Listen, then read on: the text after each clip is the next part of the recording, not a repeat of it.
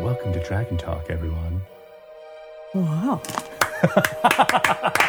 I didn't even know how to respond to it. It was so like a different podcast. I feel so relaxed. That's why. Uh, oh. I'm coming off of vacation for a little while. And Shelly, you've got vacation coming up. I know. Soon that will be me. Welcome to Dragon Talk. Yeah, exactly. Yeah, I, I can't wait to get to that level of, of vacation mellowness.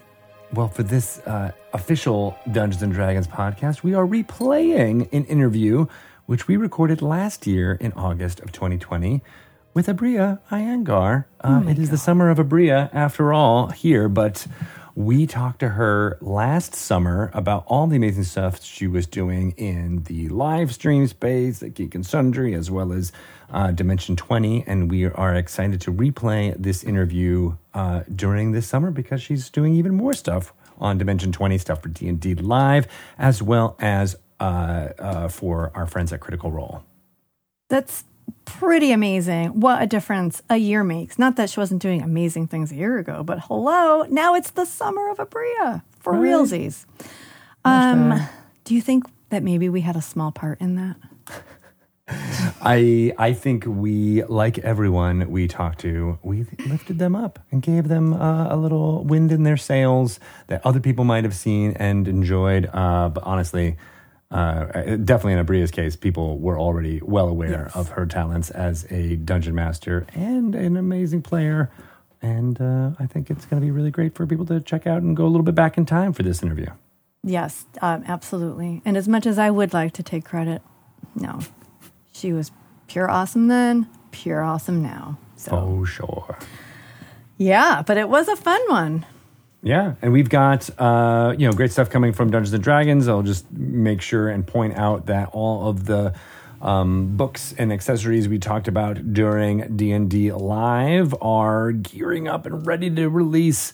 Uh, we've got uh, the Wild Beyond the Witchlight, a Feywild adventure. We've got the awesome dice set that goes along with that. There is also. Um, I'm, I'm thinking only of the code names at this point. I know. We don't have to use code names anymore. Fizban's Treasury of Dragons and Strixhaven: A Curriculum of Chaos popping this fall. It's going to be so much good stuff off the chain. Um, uh, so look forward to that. We have a lot of D and D to play. That's all I have to say. I'm I'm I spent a lot of my vacation actually talking to like the older, you know, twenty somethings. Of the nieces and nephews that I have now who are old, I guess. That's part of growing older is that you have older nieces and nephews. Yeah, they get older too. We scheduled like two new D and D games. Like we're like, oh yeah, sure, we'll do that one and we'll do that one and do that. I'm like, we're, really? We're adding to the list.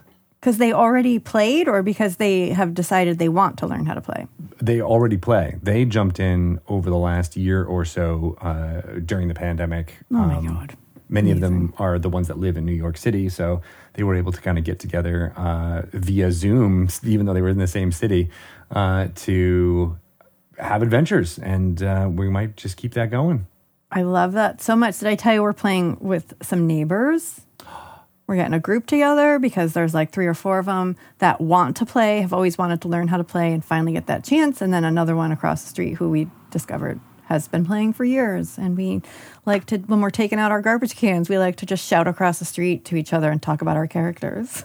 That's great stuff. Oh, man. Uh, there's just so much a buzz about the Dungeons and Dragons world. It's and so fun. It's so great to be able to go back and look at old interviews. We've been doing a lot as we've been developing the Dragon Talk book that Shelly and I are writing oh, together. I wrote so a couple fun. Of chapters last week.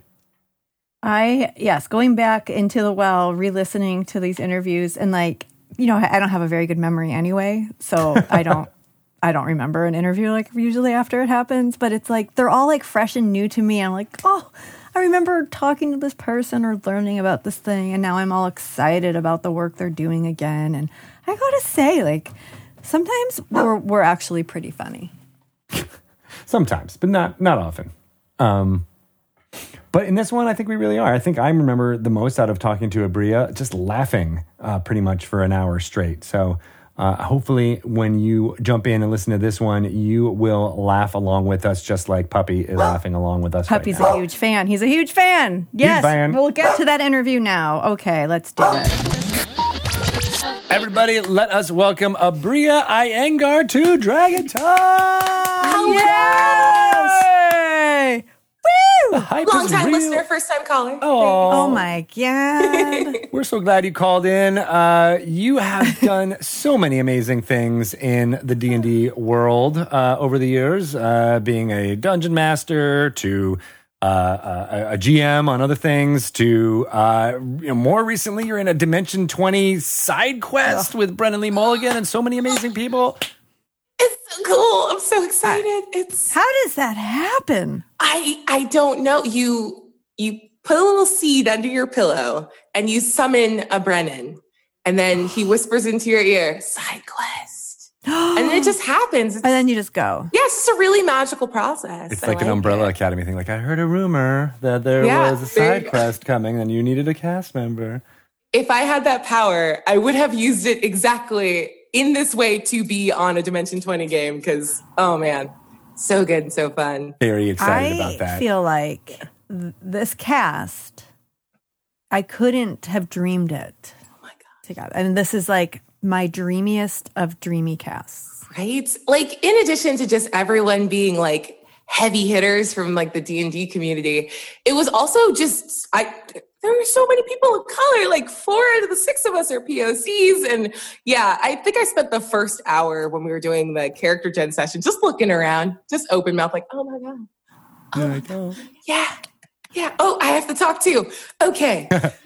Yes, and... Ooh, uh-huh. I learned that in my improv class. We all took that one time. That's awesome. Improv one oh one. Yeah, yeah. We were. I was excited to see that because I was. It was a surprise to me. But as I was looking through the cast, I was like, oh my gosh! I think every single one of these people has been on Dragon Talk before, and then it was only you, Aabria, who yeah. have not been, and now we are doing it. I am hard to get. That's true. That's definitely no yeah. one, literally no one has ever said that to me. My current roster is like four point six billion games. So gettable. So gettable. I'm so gettable.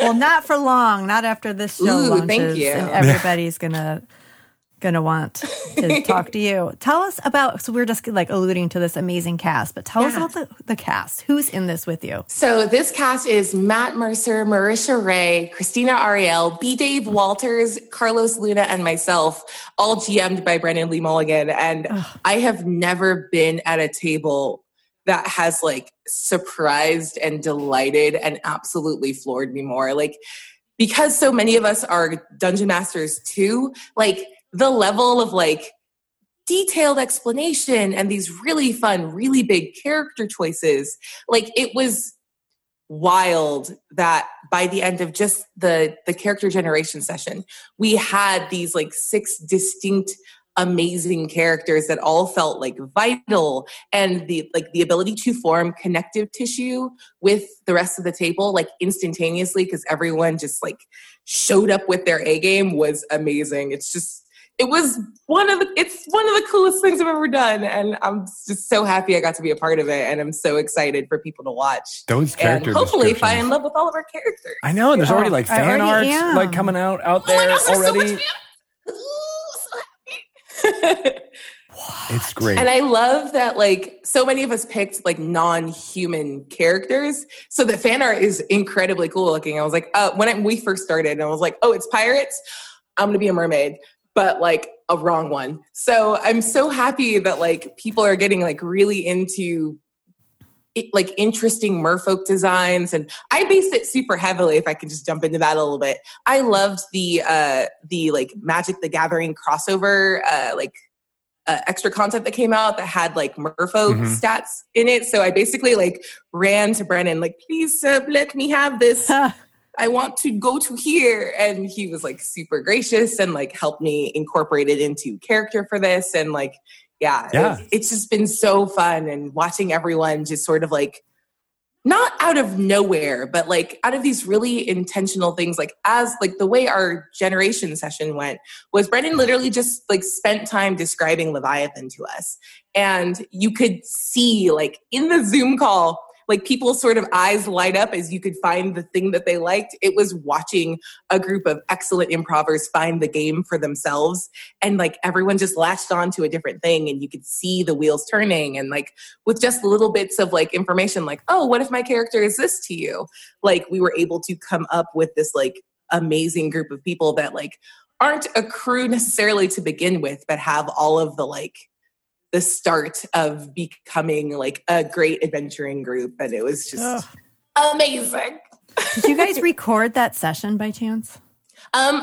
Oh, oh I don't think session. we did. I don't think yeah. we did. Oh, I think that would be so interesting just to, to hear. And I'd be curious to hear, and I don't know if this would spoil too much, but what what things stood out to you when Brennan was describing the setting and all?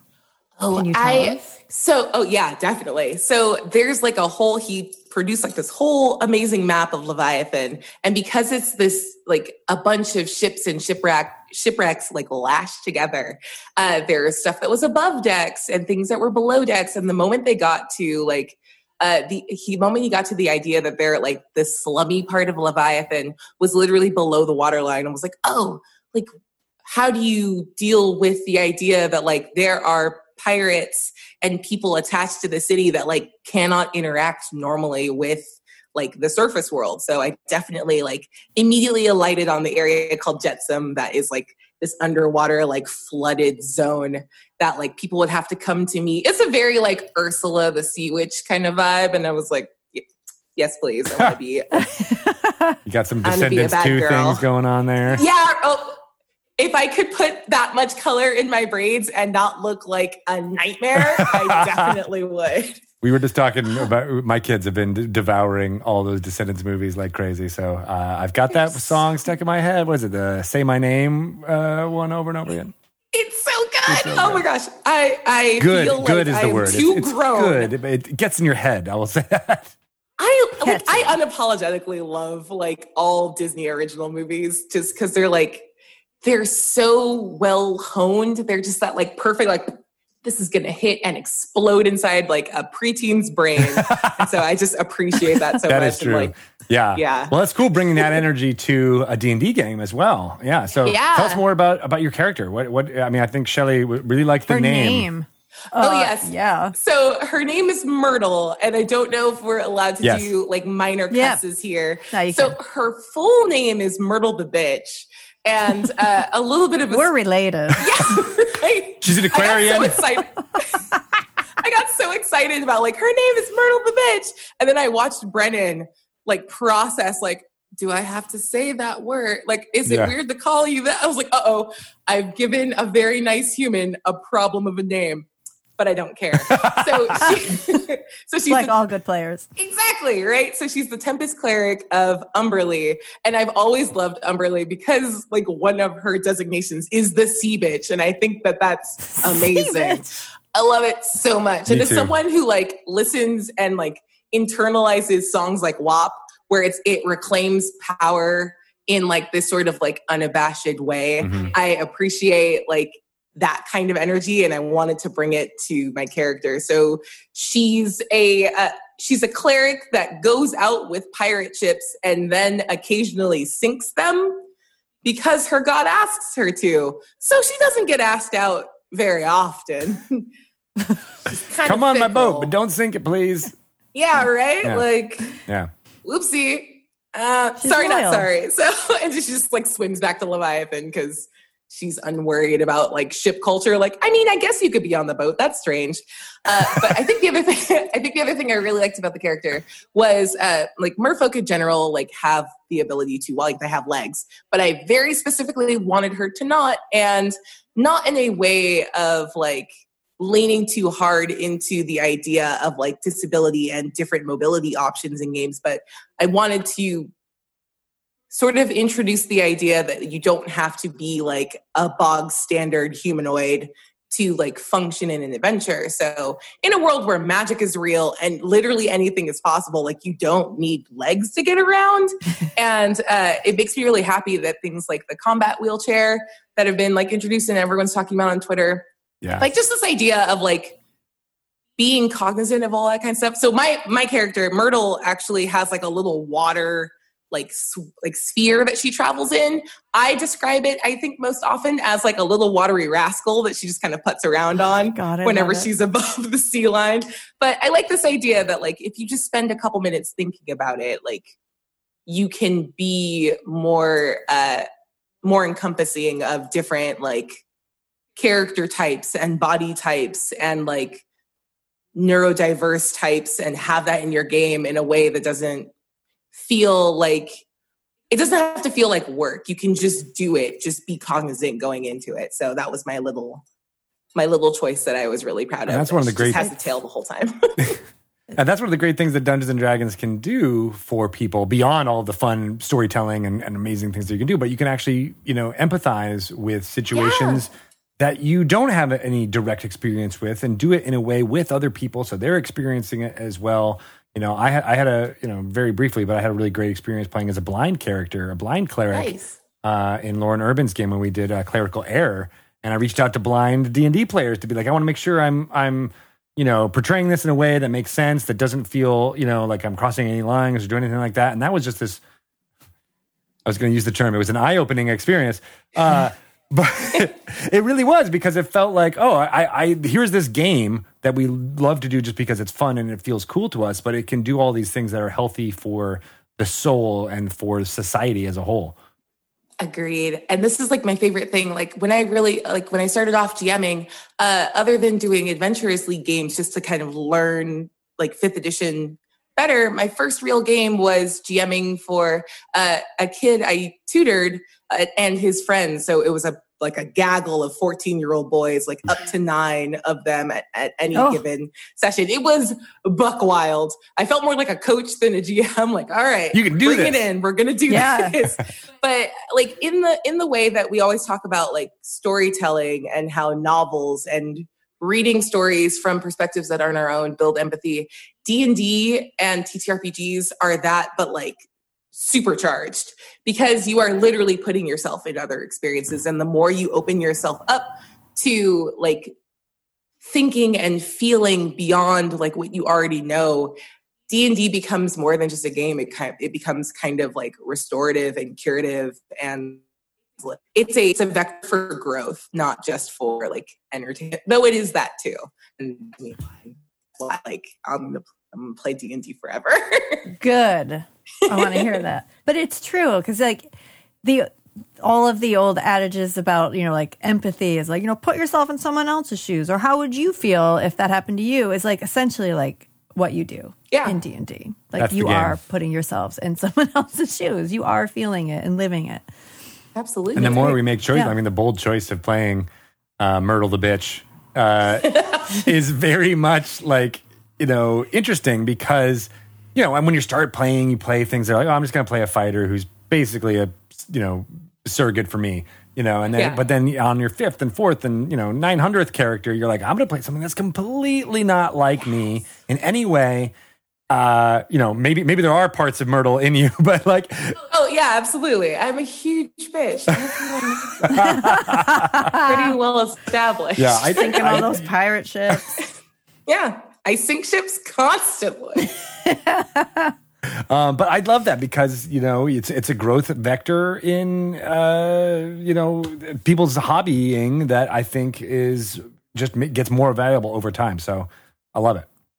Agreed. Yes. And I definitely think that, like, yeah, you play, you make those choices outside of your experience as you're kind of building your character. But I have always believed that even if you think you're playing a character that's like the opposite of you, the moment you live in that character for for a little while and you come up with that like single seed of justification, like when you understand your character's philosophy, that usually comes from exploring something that you either have thought about or you believe or like you think might be interesting about yourself, and you kind of just like tease it out and explode it out and really like get into the nitty gritty on it. So I think even if you're playing a character that's super the opposite of you, you're exploring some aspect of your personality that like you find interesting in the moment of character creation. And that's actually why I really like going back and thinking about characters and kind of watching the trajectory of like characters you build. And you're like, what did I care about six months ago?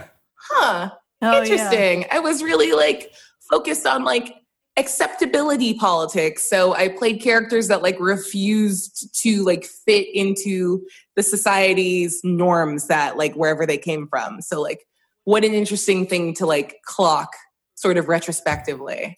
And I just, yeah. yeah. It's like looking at your an old human journal. Development mapped to your character development. Yeah. Or even like seeing like things that you consistently gravitate towards in characters and then looking back and being like, I see why now. Right? I didn't see it then, but now, you know, years later even, I get it. I know what I was, you were trying to explore something in a safe space maybe. You didn't recognize it at the time, but it does become clear. It's true. Your D and D characters do say a lot about you. Yeah. And I think Obviously. It's awesome for that. And like, yeah. It's so nice being at a table when you like realize that like you can kind of watch someone else in your party, like thinking about themselves in that way. And you're like, oh, thank you for considering me a safe enough like person and part of the safe space for you to explore that. I actually had yeah. a friend that like came out as trans at the table after like dealing a bunch with like, why do I keep fixating on this idea? Like, what is this? What am I trying to show to myself?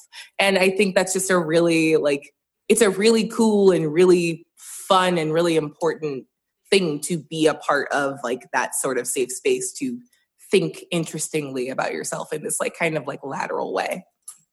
Yeah. I mean, that's a theme that we've had in a couple of our, our guests in the past, like when uh, uh, Rakam Sakura was talking about how he was in a... Uh, you know, a group that was a little bit more male oriented. And he's like, I don't know if that's for me, you know, in that situation, as well as being able to play characters of different gender and, you yeah. know, uh, see w- why that is attractive to uh, the player. And then, all right, maybe on the, after the fourth or fifth character that like that, you're like, maybe there's a reason as to why that is.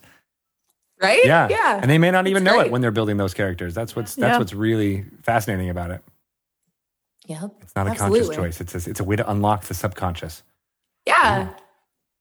Ooh. Ooh. Oh, now I want to uh-huh. go into the subconscious more in uh, in our D and D games. Right? That's your secret, folks. D and D makes you unlock your Unlocks. Brain. It's a biohack. Let's go. Is that the right word? I don't know if that's the word. I don't know, but I like I it. I'll Google it the later. It's biohack fine. Of Dungeons and Dragons. Nice. Become a better person. So yep. what kind of yes. characters do you generally... I mean, obviously, with the, with the, where you are now, with the, the most recent one, but like, where, how, how has your journey been? You know, did you start in a specific kind let's, of let's dig yeah, in, milieu, yes. and then did you be gone to different ones? Homes. Like, what have you learned? Um, so I think I definitely default. Like, if we're going D and D specifically, like my type is almost always a, like I love charisma casters. I don't know why. I mean, I'm sure everyone you talk to is just like, I have a lot of like very strong bard energy. I love warlocks though. Mm. I love the like narrative hook because I spend so much time GMing that like I appreciate characters that like give that gift immediately to the, the dungeon master. Like, hi, I have a complicated relationship with the source of my power. Here you go. uh, Make the stories and, happen. Exactly. And I love like the sort of subversion of like, warlocks usually as like people who have sold their soul to a higher power, or like to a like higher entity in order to achieve power. Like that's like the sort of like tiny brain version. Uh, I love warlocks that like have fallen in love with mystical creatures or just like read a book too many times. And then like after a while, like it's the uh, like you listen to the record backwards and you hear something you shouldn't kind of effect. So yeah, like what are the other ways that individuals can like willingly or not, like consensually or not, like interact and like deal with like large powers beyond their control? Because I think that's like one of the cool things about D and D is like everything is like real and possible here. So like, yes, you can pray to a deity and become their cleric or become their paladin. But like, what about the people who just sort of like weirdly trip and fall in and be like, well, I guess I can Eldritch Blast now. I don't know what this means or what will be asked of me. Right. Seems fine. I'm, I'm just sure gonna it's keep, fine. I'm going to keep using this power until someone asks for it back. Exactly. I love the warlocks that are like, Eldritch Blast? Uh, do I need to? Okay, I guess it's fine. Sure. Didn't ask for anything today, but we'll see about tomorrow. Right. No so. consequences right now. Exactly. Mm. And I think that's super fun. So I tend to play characters uh, that have to like grapple with their their relationship with the source of their power and then how that sort of like anxiety turns into interpersonal relationships. Huh. Uh, yeah, that's that's usually so, what I do. I'm going to mention something that you mentioned before we started recording, which was uh, going from project to project and having a little bit of uh, A D H D tendencies. Yes. What you're describing sounds very much like that. As the oh, warlock yeah. character, like, oh, I, I got this power and I will got to use it while I can or it's going to go away. Yeah, so I do have A D H D. So uh, I think along with that, I have that weird sense of like, the way my brain works is this weird boon and bane. Like it's a it's a sine wave of like, I it's hard for me to motivate and like I procrastinate on things that like, feel like they're hard to start, like hard to start, but like mm-hmm. then I also hyperfixate on things I care about. So it's that idea of like the anxiety of like make hay while the sun shines because I don't necessarily always know how like my brain's going to make me feel about like the next thing that comes and like being willing to say yes to a bunch of things and then sort of like shrugging it off as like the consequences of that are for tomorrow, Bria. But you just do stuff. I'm sure it'll be fine. And like, yeah, I, I definitely think all of that, like, all of that self-reflection and like the the growing knowledge of how I work, especially because like now that I'm starting to do more like writing projects and stuff too, like being cognizant of my workflow and how I get the best work out of myself is, it feels like a warlock pact a lot of the time. It really like, does. Oh. That was very insightful, Greg. Yeah, was... nice, Greg. Good job. Well, perhaps those are uh, demons I'm battling myself. Yeah. I, can, I saw the look in your yeah, eyes. I was like, oh, had a that, something like clicked, and I'm like, oh, okay, yeah, I'm feeling that. Yeah, I had a, I you made remind me of, of a this character that I had for a long time, and I really wanted to have a um a, a familiar that was a show bear, or um an ex show bear that I rescued. That was part of my backstory. Oh, I remember. And that the the dungeon master was like, no.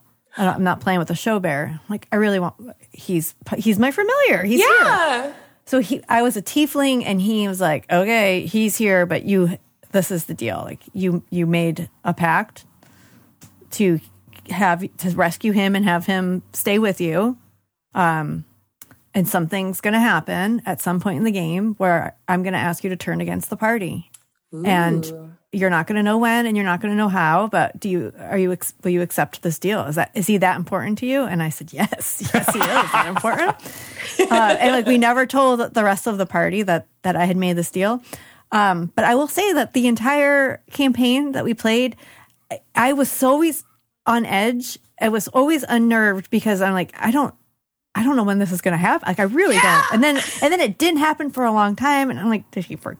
Maybe he just forgot and I'm in the clear. And I realized like this was coming out in, in how I played my character. Like she always was a little like twitchy, like what's, go- what's going on? Like who's here? Who's behind? Who's saying that? Am I hearing this? Does everyone else hear this?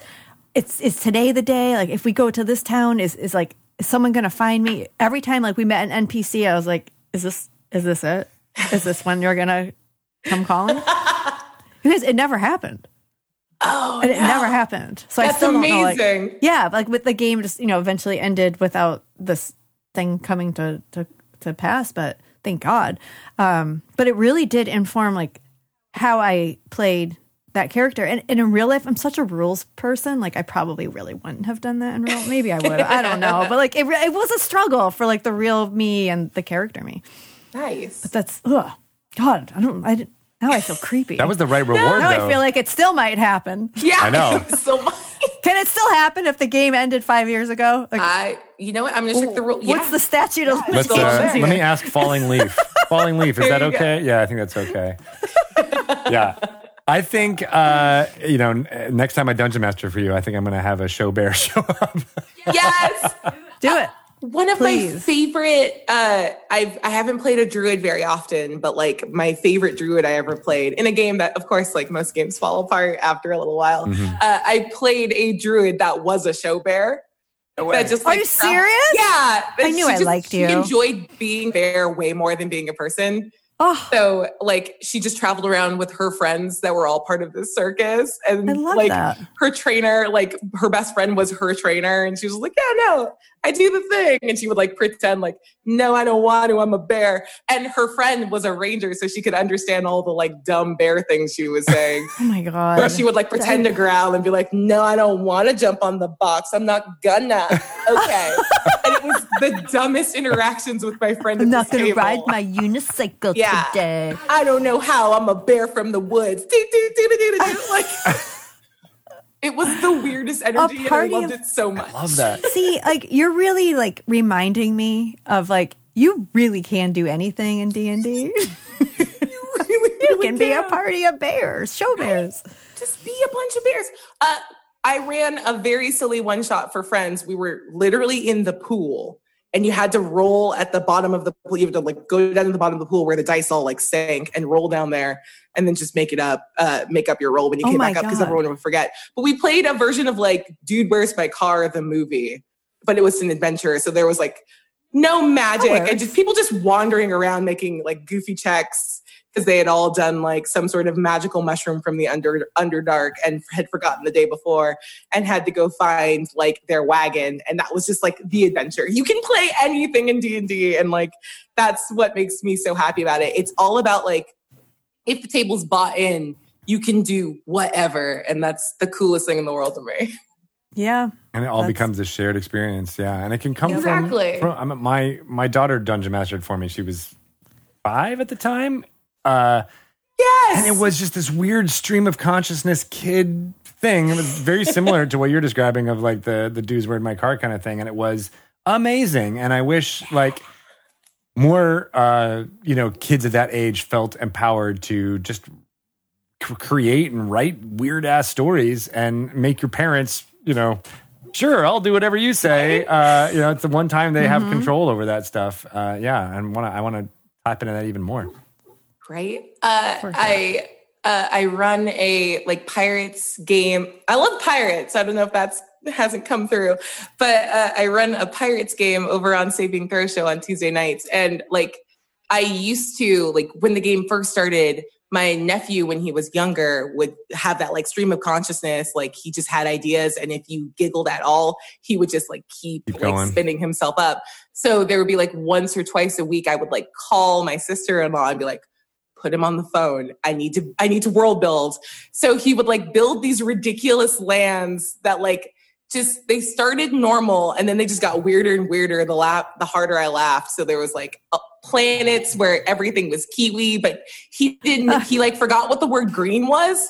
So listening to a four-year-old try to like talk around the concept of green, built, like the world's weirdest thing. Like my players were like, I, it's amazing. I think we're in hell. Like what is happening? I was like, this is what happens when you forget a very fundamental word. You think you're in the nine hells. Like, let's go.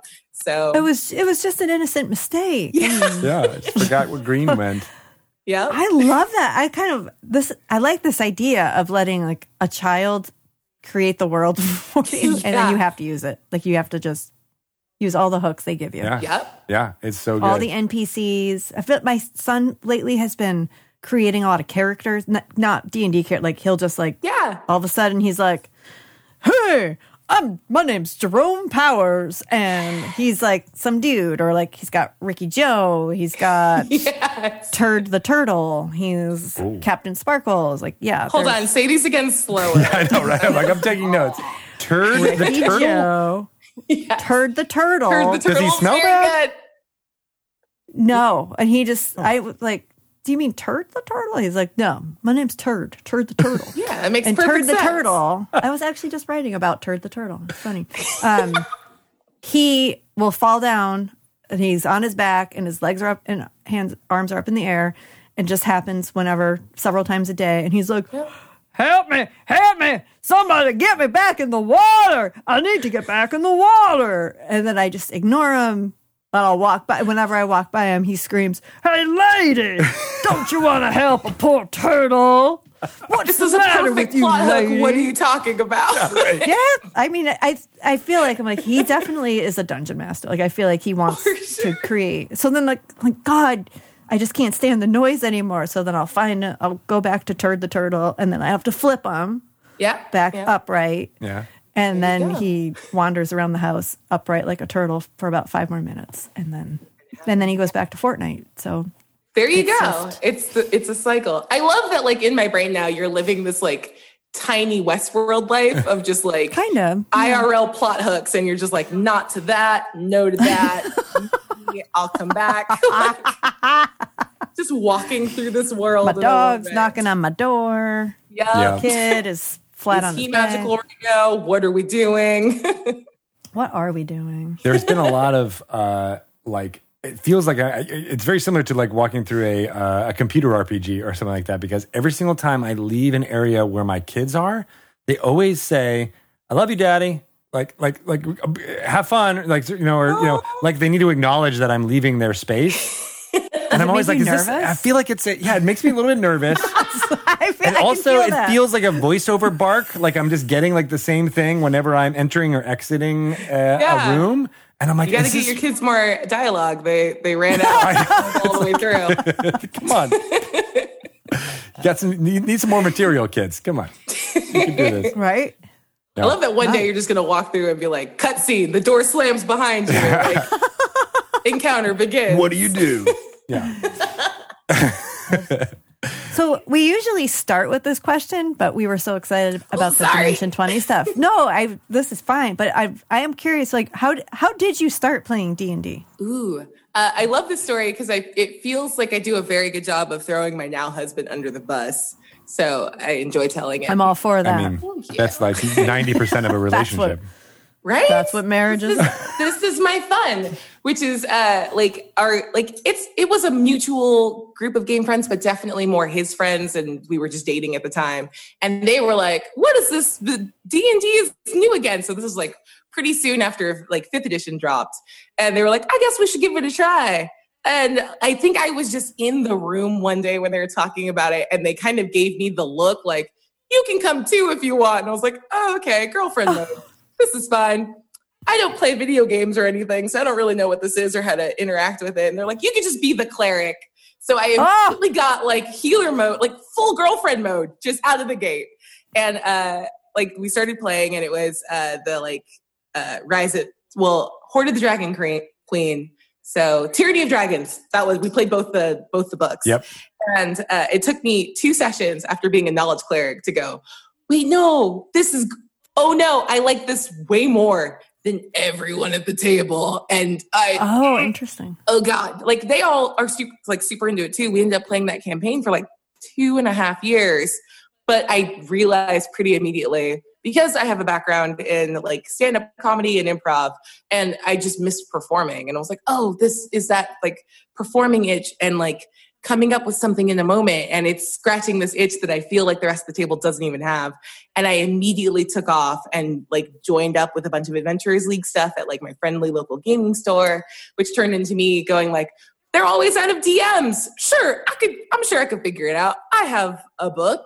I can I can do this. Oh my God. And yeah, I threw myself into it so hard that, like, by the end of the first month, like, our group had played like four sessions, but Aabria had played like forty sessions of D and D. Like, I was there for, like, I remember, like, close, like, opening and closing out Uh, the gaming store close to me. It's game time. Like, I was there when it opened, and we were just chaining, like, Adventurers League things all day on a Saturday till it ended. Wow. So I I loved it immediately. And, like, I think it's kind of weird because I've never, like, growing up, I was never actually into high fantasy. Like, not a Lord of the Rings person. So uh, I I see why I never ran into it when I was younger.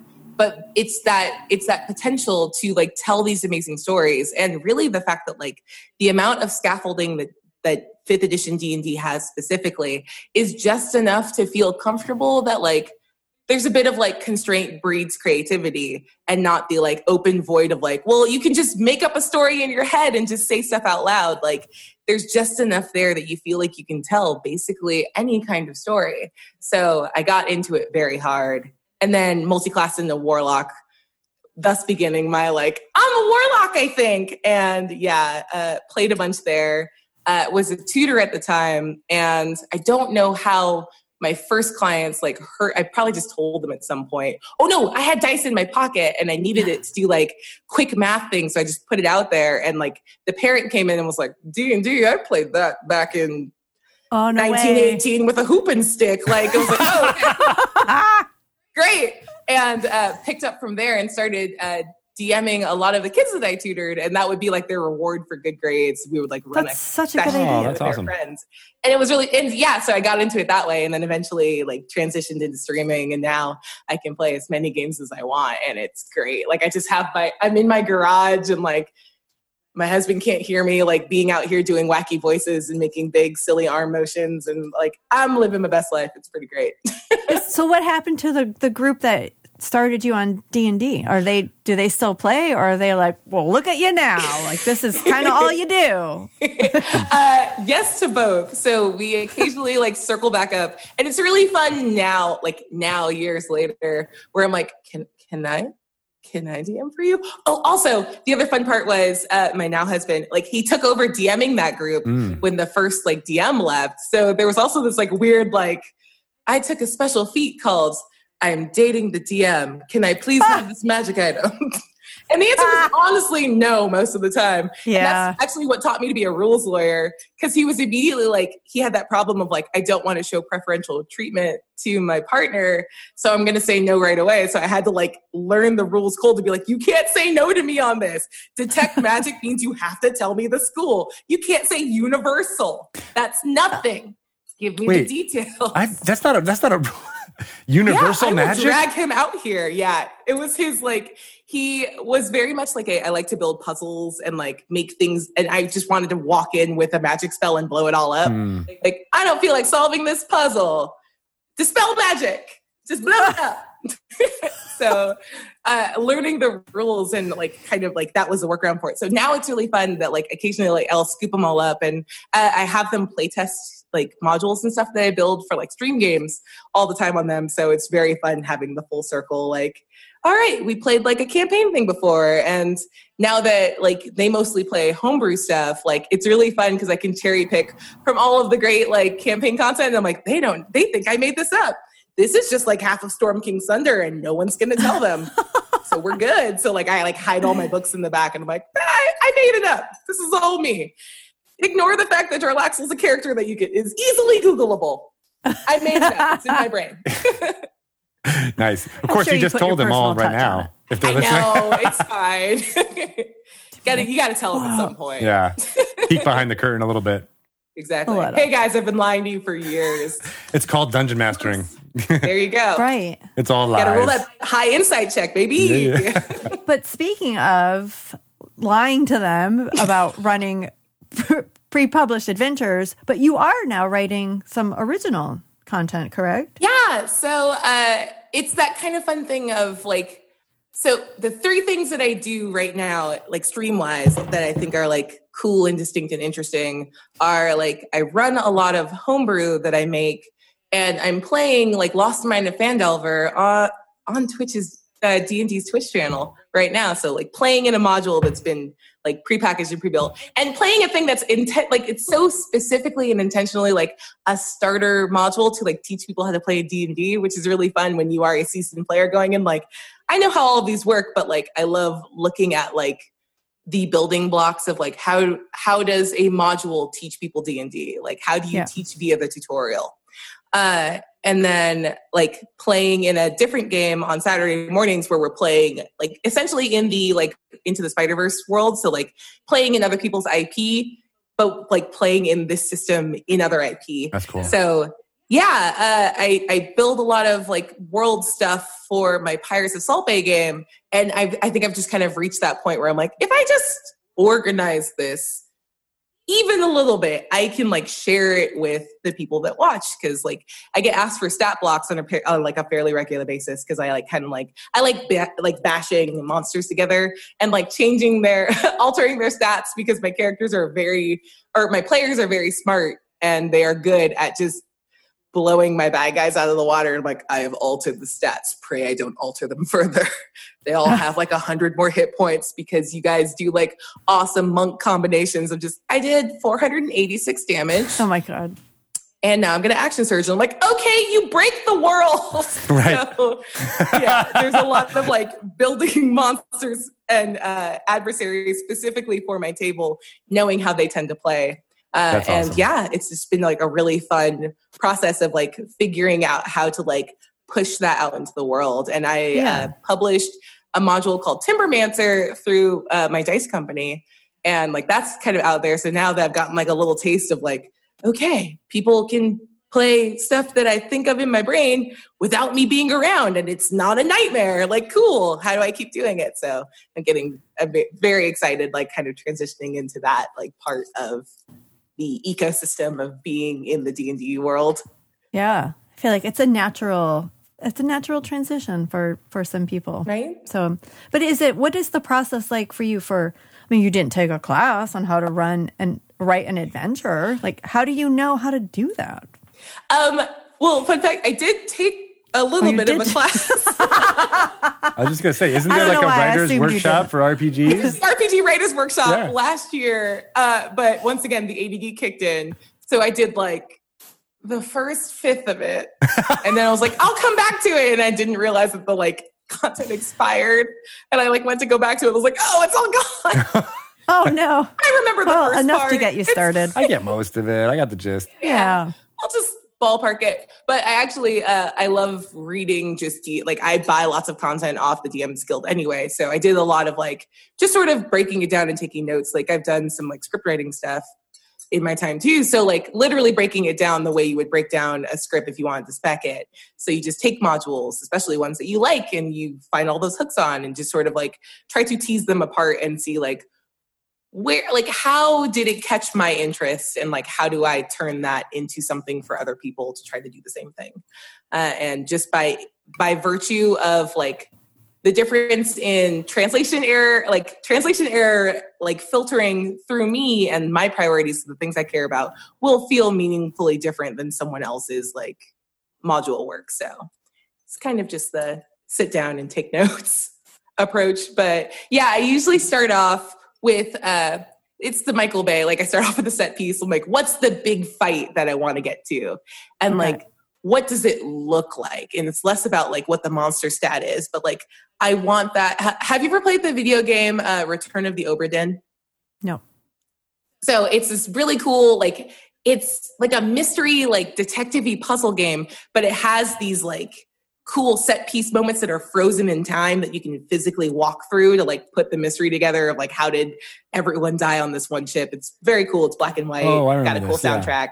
Yeah. yeah so I, I always think of like that one like splash image of like, what's the like main picture of the fight look like? And then how do you get to there? So like, what does the surroundings look like? How do you end up in this like big cool palace with like shafts of bright moonlight and like extreme shadows there? And like, how are my adventurers in this room with like two giant wolves made of ice? And like, how do you get to that point? And then taking a lot of like the fiction, I try very hard to like take fiction that I like, that doesn't necessarily lend itself towards like high fantasy focused like storytelling, and figure out how to like filter it through. So it's a lot of like, what in the latest season of Westworld got me like to this point? And like, what are the things, uh, less like Game of Thrones is high fantasy, but like I really like that like court intrigue. So like, yeah. how do we bring that in? Like, how does Laputa Castle in the Sky? Like, what are the things that I wish a Miyazaki movie, if it was like aimed for adults, what would that include? So those are things that like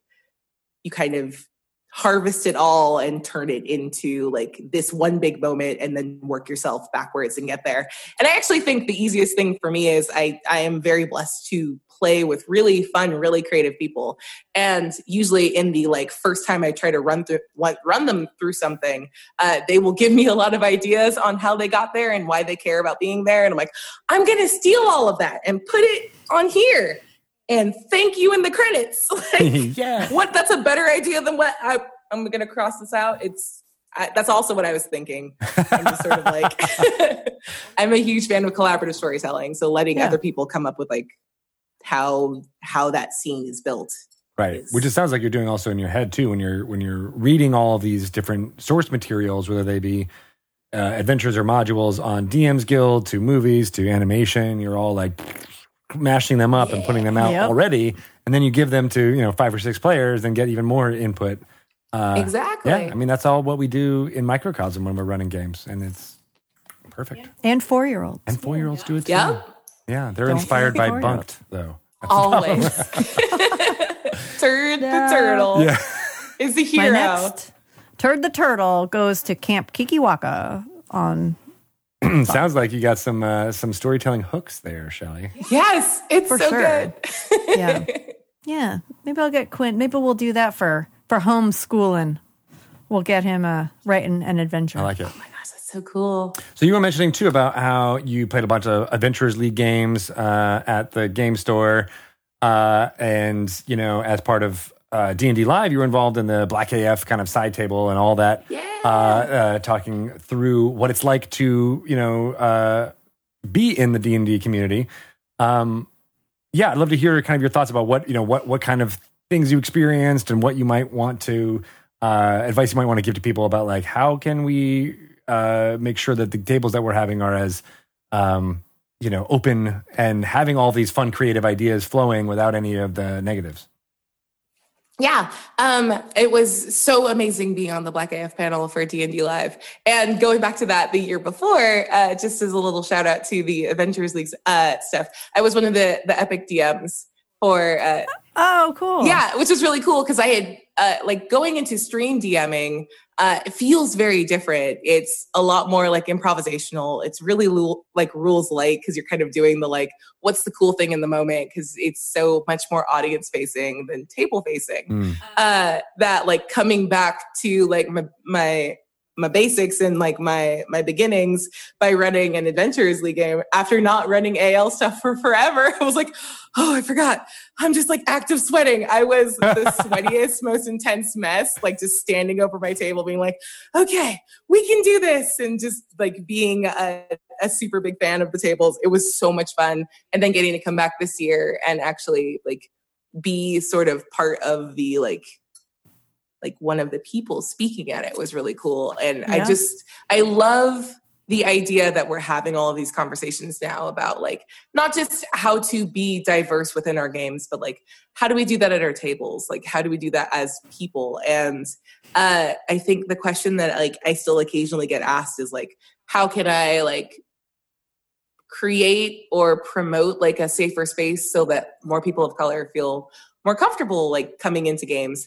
And I think so much of that just has to do with, man, it's such a, it's such a layered question. I, I think it is understanding that like a lot of this work has to be like, yes, you want to like create a safe space, but like I definitely like encourage other people of color in the community to bring their friends in that don't like, that aren't experienced with it, that like have not heard of D and D, that like have that storytelling itch, but not, it's about taking off the limiters. Like for me, the moment I stopped thinking of D and D as like, you're going to tell a Lord of the Rings story and more of like, you can tell any kind of story framed from your, from your own experience and your own priorities.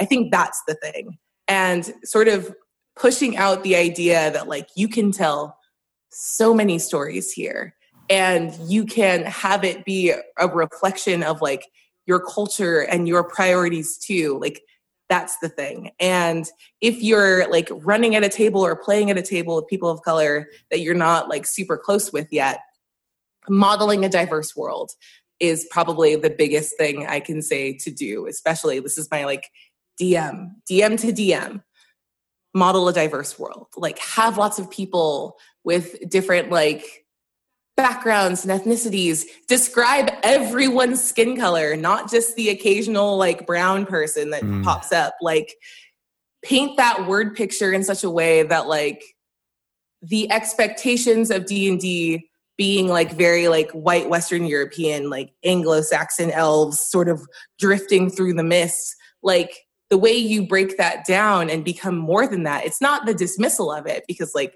that's all very cool storytelling too. Like that's why D and D is what it is to this point.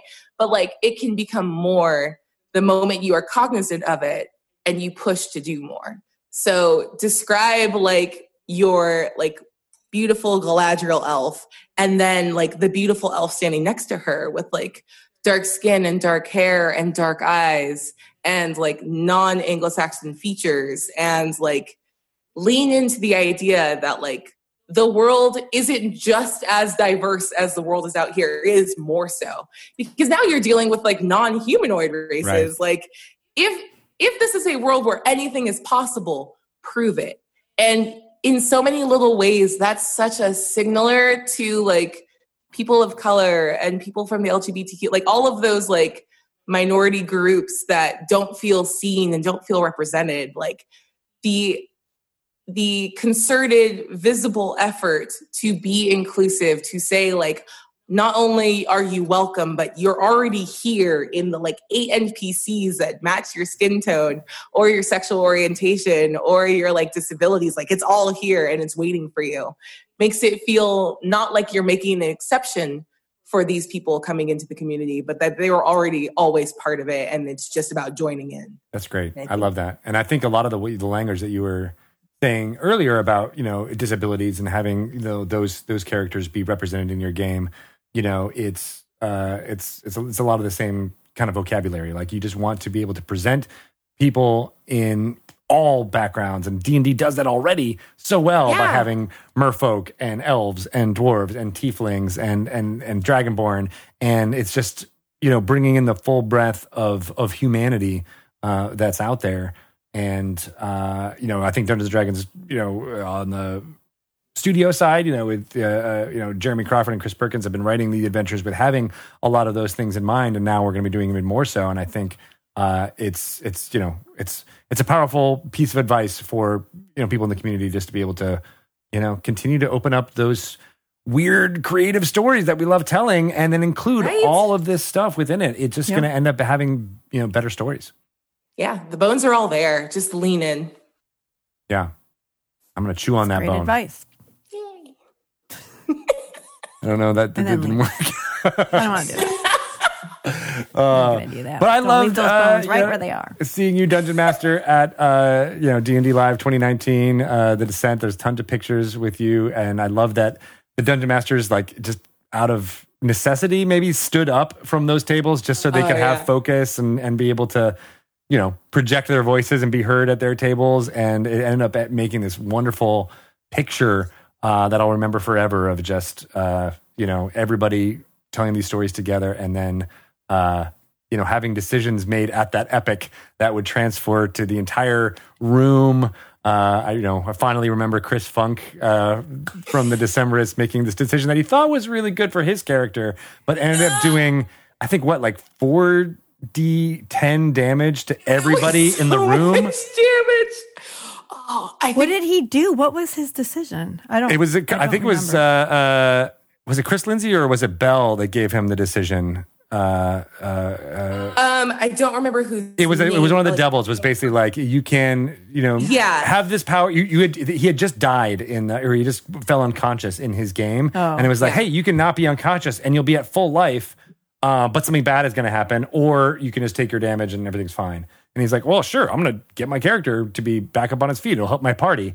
But the bad thing was that damage was taken by everybody yeah. in the room. So like all one hundred plus players all took that damage because of his one decision. So my favorite part was it knocked down two players at my table. Oh my gosh. And then because uh, we didn't have enough, or no, they had enough soul coins to bargain. So there were like two little imps, like N P C people walking around like making deals and bargains and stuff the whole time. But my table was so like soul coin insecure uh, that they weren't going to be pulling their weight. They wouldn't spend the soul coins to buy a healing potion for one person at the table. Oh, no. So the coolest thing I got to do was take this person's character sheet, and they gave me permission to do so. Oh no. But they like... Like people showed up to this with like their A L characters that they had played hundreds of hours with, and I got to tear the sheet as no! their character died permanently. In hell. And I was like, it's over. I'm sorry. It's a coin. You can keep this coin. Give it back at the end. But like, you know. And I just dropped the coin that was their character on the pile. And the entire table was just like, oh my God, what do we do? What do we do? Oh hey, my give me another God. Soul coin, but oh my God, what do we do? Like it was amazing. So much fun. That's I love that type of group uh, group play points. Where it's beyond one right. table. Uh, yeah. And, you know, we're figuring out ways to do that uh, digitally online uh, yes. very soon. I can't wait. That's going to be that's gonna be really fun. What were you going to say, Shelly? So cool. I'm sorry, I cut you off. No, I was just like saying the moral of the story. Spend your damn soul Spend coins. your soul coins. You have to make it rain. Make it rain soul coins. Oh, you make it rain in hell. And I think that's that is that's crazy. The thing. That's fun. There's so much energy yeah. in the oh, there you go. Who died? I for never that not have right? mine. It's always so it's close. Always ready. Right. Do you have, have yours? I have the water deep coin. It's in my drawer. I know it's in here. Oh, where'd my water? I had one water deep coin. I've lost it somewhere. I lose mine oh. everywhere. Those were so fun. Um, uh, I do have it still. In oh, there yeah, it's still in the package. That means it can be used still. That's right. There you go. And you just bite it, and you hear a little scream in the back of your mind. Uh, just get over it. That was your show bear. That was the soul of your show bear. Oh, Oso de la Fez. How dare you! You're a horrible I love person. It. You love it. You love that. You love to see it. Well, this has been awesome. So many great things uh, coming up. Uh, you know, I can't wait for everyone to be able to watch. Uh, you know, Myrtle the Bitch uh, in yeah, Dimension twenty, uh, and that cast is fantastic. What what's the date when people are going to be able to watch that? September sixteenth. Oh. So Mark excited. Your calendars. And we'll do a premiere on YouTube, and then it gets thrown behind Dropout. Uh, and you can subscribe to Dropout to watch all the episodes of Pirates of Leviathan and all of the other cool side quests that they have. So, yeah. So great. Um, and you're, you know, you're doing stuff on Saving Throw Show, uh, yep. which is awesome, as well as all the amazing stuff you're doing uh, for Dungeon Masters Guild and things like that. Yeah. How can people yes. follow along and, and get to know uh, all of the projects that your brain is working on? Yeah, the easiest way to keep up with it, because it's also what I check to see what I'm doing uh, any given day, is to follow me on social media at Quiddie, Q U I D D I E, and mostly on Twitter. Instagram is a... It's an unfathomable thing to me. I'm like, how do you, what's, what will people engage with? So I'll just I tweet mostly, and yeah, have a full schedule out on there. Awesome.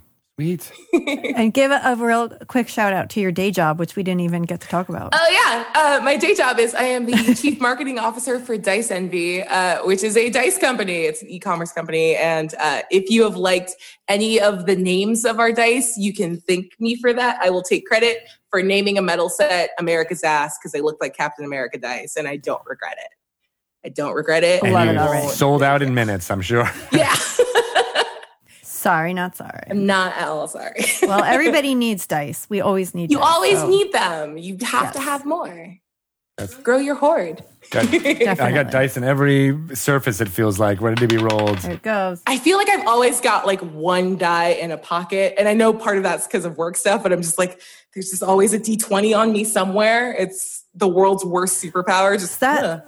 is that an Alanis Morissette song? It is. I got it's one really good. Die Actually, it was on pocket.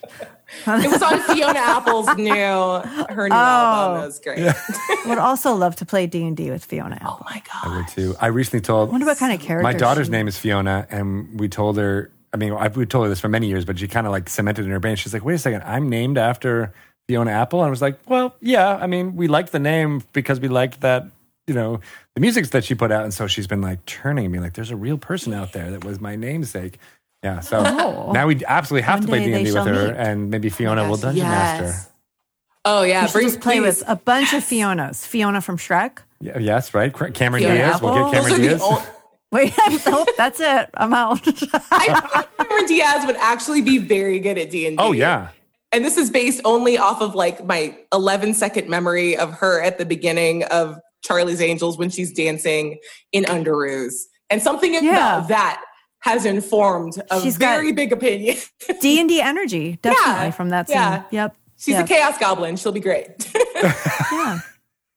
That is Let's very, reach out. very true. Uh, and then uh, we have to play uh, some Twilight Imperium at some point in the future. We got to figure oh, out how yes. to do that online. Uh, you know, there's a bunch of like, there's new content coming out for Twilight Imperium, right? Oh, we'll talk. Nice. Yeah, I, there's a bunch of new stuff coming out. I need to play. It's been so long, uh, so we we got to make it happen. Strap in. We're gonna play hours. a yeah. We're gonna play a eighteen to ninety-six hour game of Twilight Imperium. Yeah, and we're gonna add role playing elements, so it'll be there. Even you go. Crazier. Everyone has to do a voice. Welcome to my T I game. I want to. Oh, I want a fun awesome. alien voice. Yes. Beep boop. There's my alien. I mean, voice. Shelly, you could be a droid. I'm so sorry. You overheard it. Therefore, you have to show up. I'm in. That's I'm the, in. Those are the rules. I don't make Done. them. You love diplomacy so much. This will be uh, just like that. Yeah. How dare you? Diplomacy. Okay, I love diplomacy. My A D H D always writes down like an order wrong, oh. and it like I, like I want to burn the world for it. Like no, no, my troops bounced uh, off of each other because I'm a stupid. I wish that. I wish no, that was just, my you excuse. Just, you couldn't fill out forms correctly, which is yeah. very much like what military inadequacies are all about. Too much so, yeah. process. Too many forms. This is all corporate B S. Yes. Oh, yes. All right. I wish well, that was my problem. It's a joy. You've been fantastic. uh, everybody should follow you at Quiddy on Twitter, uh, and uh, we'll tune in to see all of your fun stuff coming forward. Yeah. Amazing. Thank you so much. This was so fun. Oh, that was such a wonderful interview. I'm so glad we got to show it to you twice. So nice. We did it twice. But you never heard that rhyme before. I'm sure everybody is already following along uh, with the summer of Aabria and all that she is doing, but definitely pay attention to all of her social medias and follow her for even more stuff going on.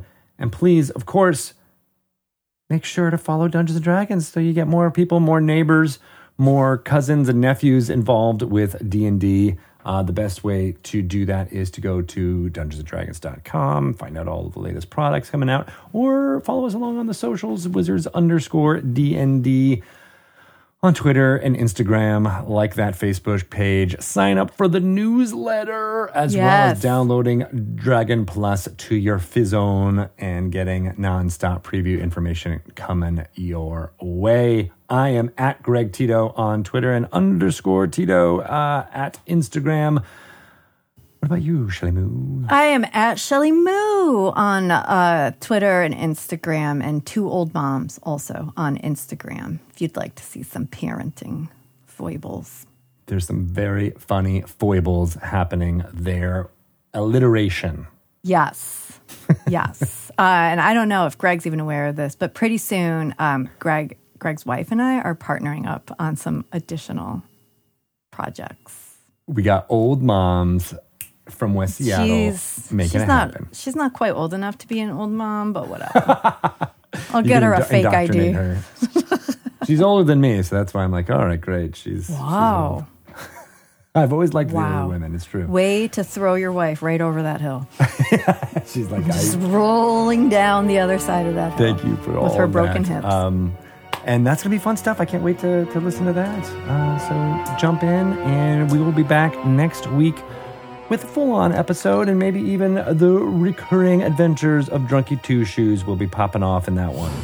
Oh, she'll be popping off. Oh, yeah. Oh, yeah. All and right. Popping corks off of bottles of wine.